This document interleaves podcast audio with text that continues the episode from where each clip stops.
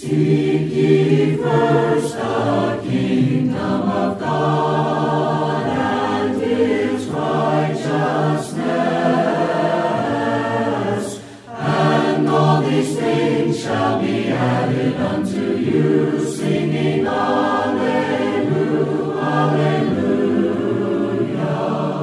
Welcome to the Go and Teach Bible Study program presented by the Monte Vista Church of Christ in Phoenix, Arizona. We want to thank you for joining us today as we examine the truth of God's Word and the answers it holds to life's most important questions. If you have questions about this lesson or would like to study further, please contact us at montevistacoc.com. Now let's open our Bibles and study God's Word together. Thanks for joining me on the Go and Teach radio program. My name is Ryan Goodwin. I preach for the Monte Vista Church of Christ here in Phoenix, Arizona. If you've got a Bible handy, open up to your Old Testament, to the book of Jonah.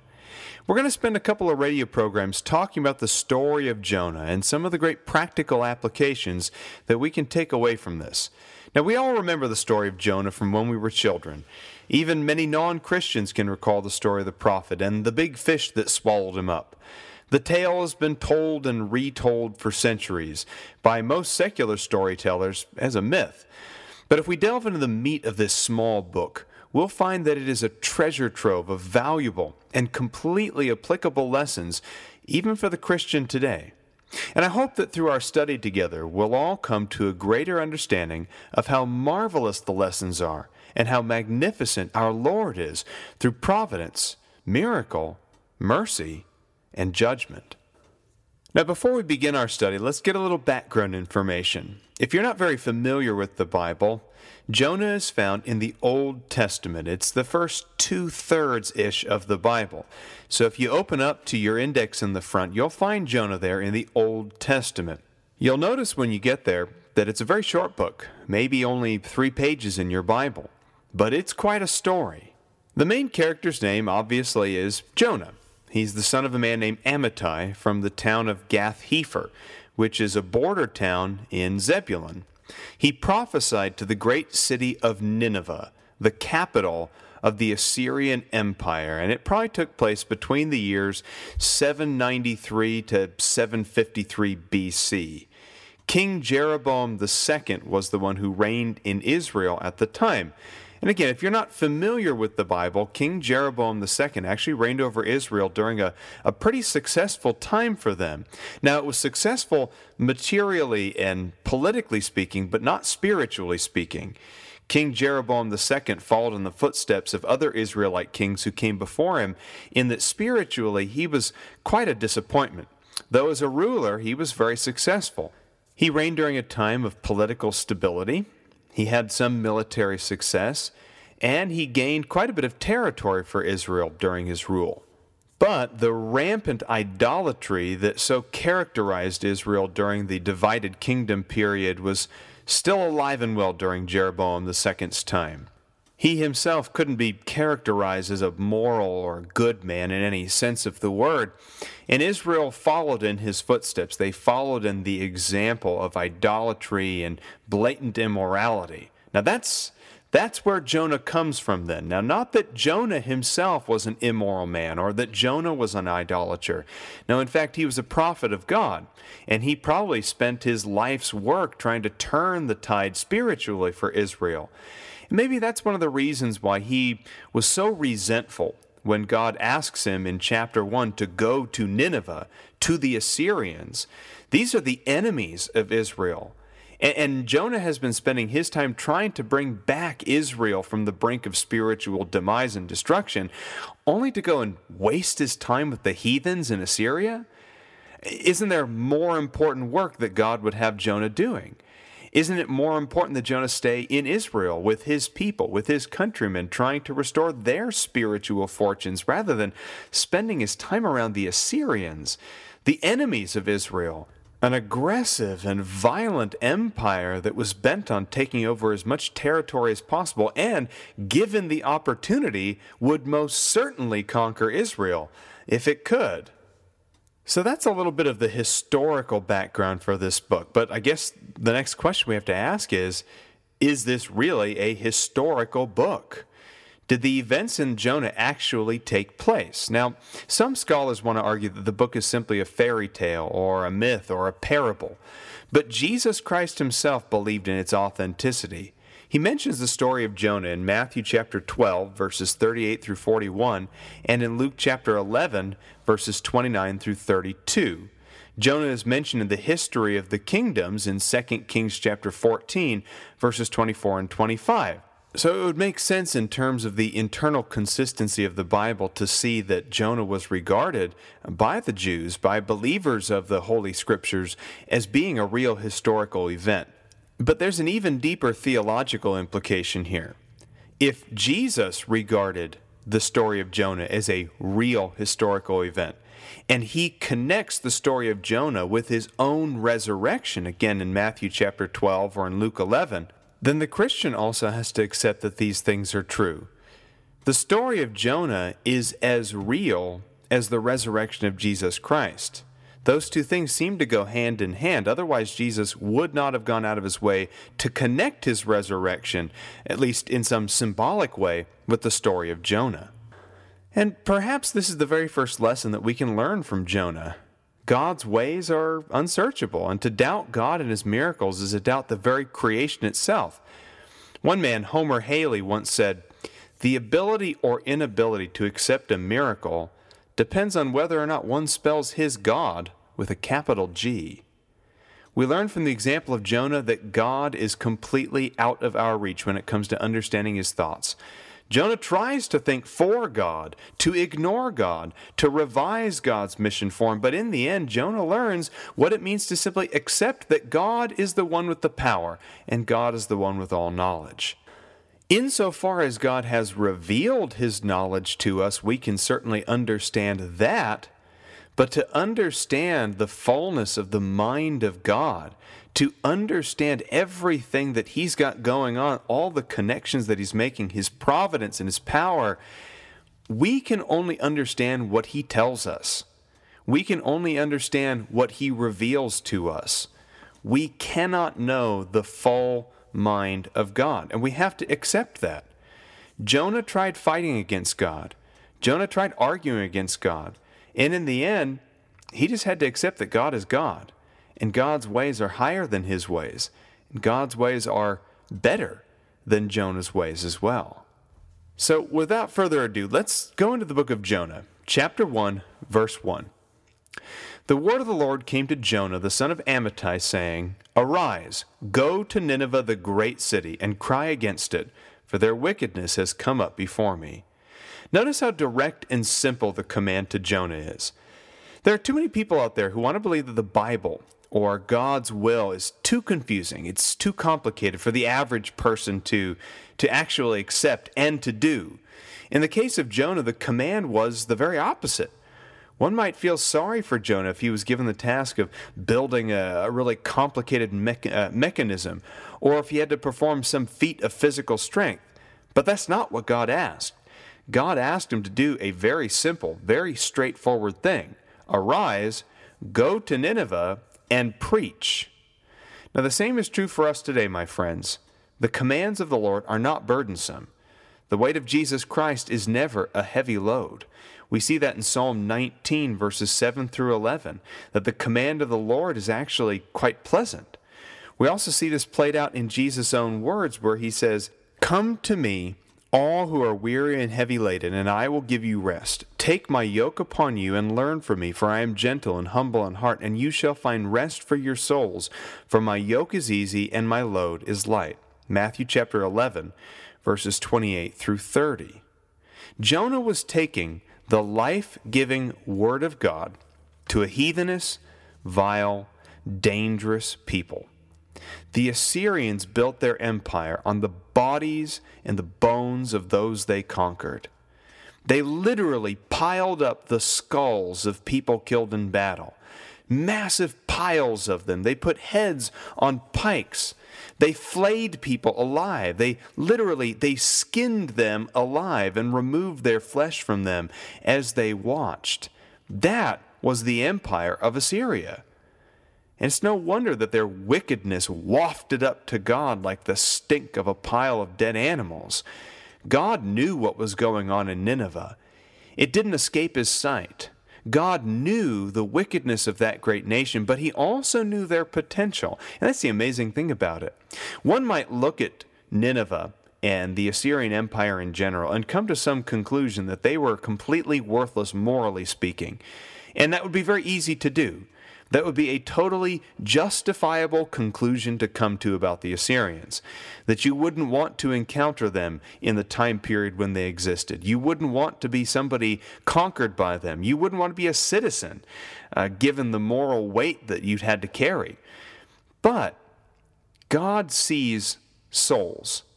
In fact, later on in chapter 4, God explains himself to Jonah in the following way you had compassion for a plant. This is chapter 4 and verse 10. But you didn't work for it, and you didn't cause it to grow, and it came up overnight and perished. Verse 11 Should I not have compassion on Nineveh, the great city in which there are more than a 120,000 persons who don't know the difference between their right hand and their left hand, as well as all of the animals that are there? God's first thought wasn't destruction and judgment. God's first thought was this is a people who need mercy. These are people who need to learn what it, what it means to be forgiven and to repent of their sins. And what's more wonderful than proclaiming a message of repentance to a people whose only need was repentance? One lesson that we can immediately enjoy is the fact that the sins of these Assyrians didn't go unnoticed by God. There is no sin there is no injustice, no vile word or action that goes unnoticed. We learn the same thing from Ecclesiastes 12, verse 14, which says, God will bring every act to judgment, everything which is hidden, whether it's good or evil. So, what's Jonah's response to the command of God to go to Nineveh and preach to them? Let's pick up here in verse 3. But Jonah rose up to flee to Tarshish from the presence of the Lord. So he went down to Joppa, found a ship which was going to Tarshish, paid the fare, and went down into it to go with them to Tarshish from the presence of the Lord. So not only was he escaping responsibility, it says that he was escaping from God. He wanted to flee from the presence of the Lord, to go with them to Tarshish to hide from God. Now, it's not that going to Nineveh was more difficult or anything. Nineveh was only about 500 miles away from Palestine. Tarshish, on the other hand, was 2,000 miles away in the opposite direction. I guess I should admit that I sometimes feel a little too much like Jonah when I'm asked to serve God. We don't always take into account that Christianity is an all day, everyday lifestyle, that the call to serve may happen even at the most inconvenient times. When I know there's a person who needs the gospel, yet I try to escape that responsibility, I usually end up a lot like Jonah, stuck in my own mess. Jonah thought that by running away from God, the responsibility of serving him would diminish. And of course, Tarshish was the furthest place that he could go to get away from God. It was a port city all the way in modern day Spain. And in the world of that time, that was the frontier. But Jonah didn't realize that God was not a local deity. He wasn't just the God of Israel. He wasn't just a God who was attached to this place or that place or to a mountain or to a river. He was the God of all, the God of all creation, of all people, of all flesh. He's not going to lose track of Jonah no matter how far away he goes. And we see that played out now in the rest of the story. Verse 4 And the Lord hurled a great wind on the sea and there was a great storm on the sea, so that the ship was about to break up. Then the sailors became afraid, and every man cried to his God. You know, so there's no atheists here on this ship. And that's an important point to bring out. That, that this kind of terror always brings out the spirituality in people even people who maybe were too busy making money, people who are too busy preparing the ship, people too busy with their jobs, too busy thinking about this or that, suddenly the storm comes up and they're they're face to face with their own demise. And suddenly everybody becomes religious. So they turned to their own gods. They cry out to their own gods.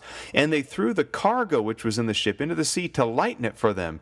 But Jonah had gone below into the hold of the ship, lain down, and fallen sound asleep. I wonder, how was he able to fall sound asleep? How, how was he able to sleep through that storm? In the Gospels, we read about the way Jesus was also able to sleep through a storm. That there was one time on the Sea of Galilee when he and his disciples were crossing from one side to the other, and a great storm comes up then, and Jesus is asleep in the back of the boat on a cushion. And it takes his disciples waking him up, shaking him practically, to get him to respond to the, to the storm. Now, Jesus was able to sleep, I think, because of his faith because he knew that no storm could destroy him. He had a mission that was from God, that nothing physical would be able to derail.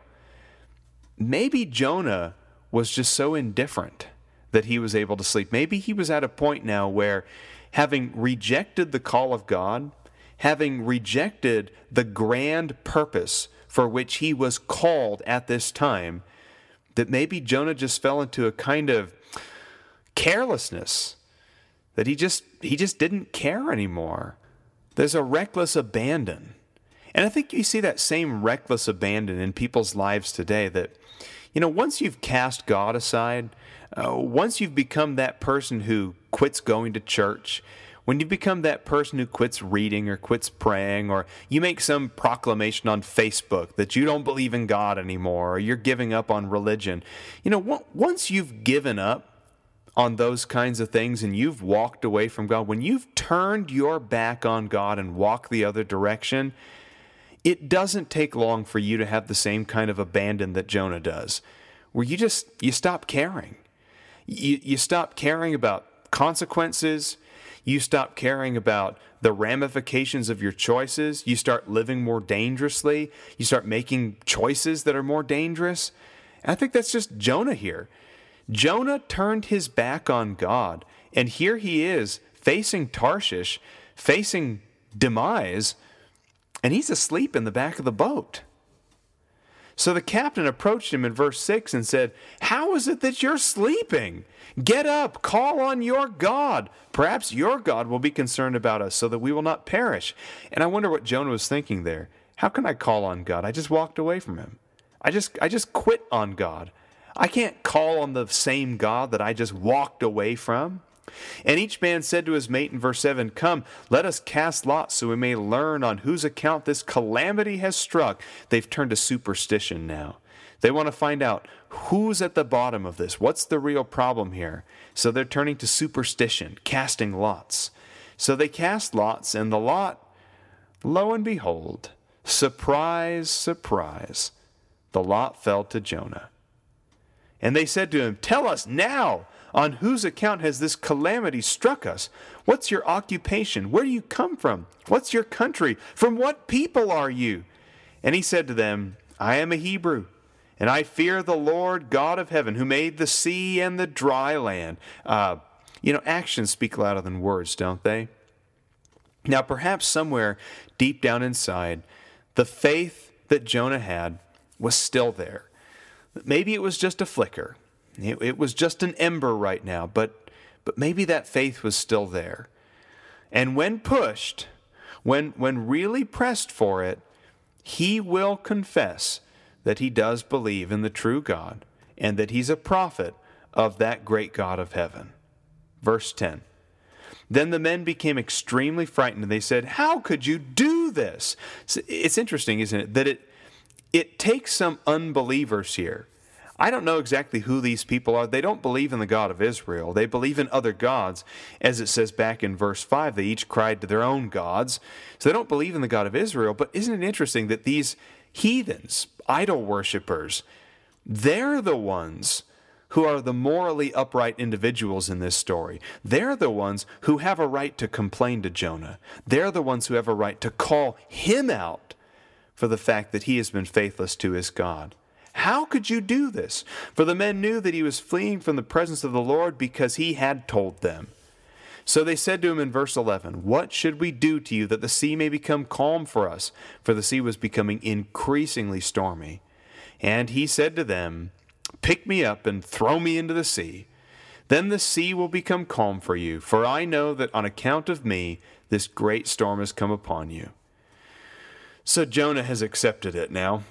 Might as well take it, take his lumps, might as well be cast into the sea for all he's worth.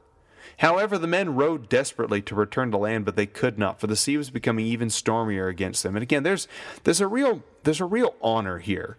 Uh, maybe it's a sailor's code, or it's just the the moral uprightness of these men in this situation. I don't know what's bringing this out, but there is a real honor here in the way that they're not willing to just throw Jonah over the side of the boat willy nilly. They try to get back to land. Throwing him over the side of the boat is seen as a last resort to these sailors. They called on the Lord and said in verse 14, We earnestly pray, O Lord, do not let us perish on account of this man's life. Do not put innocent blood on us, for thou, O Lord, hast done as thou hast pleased.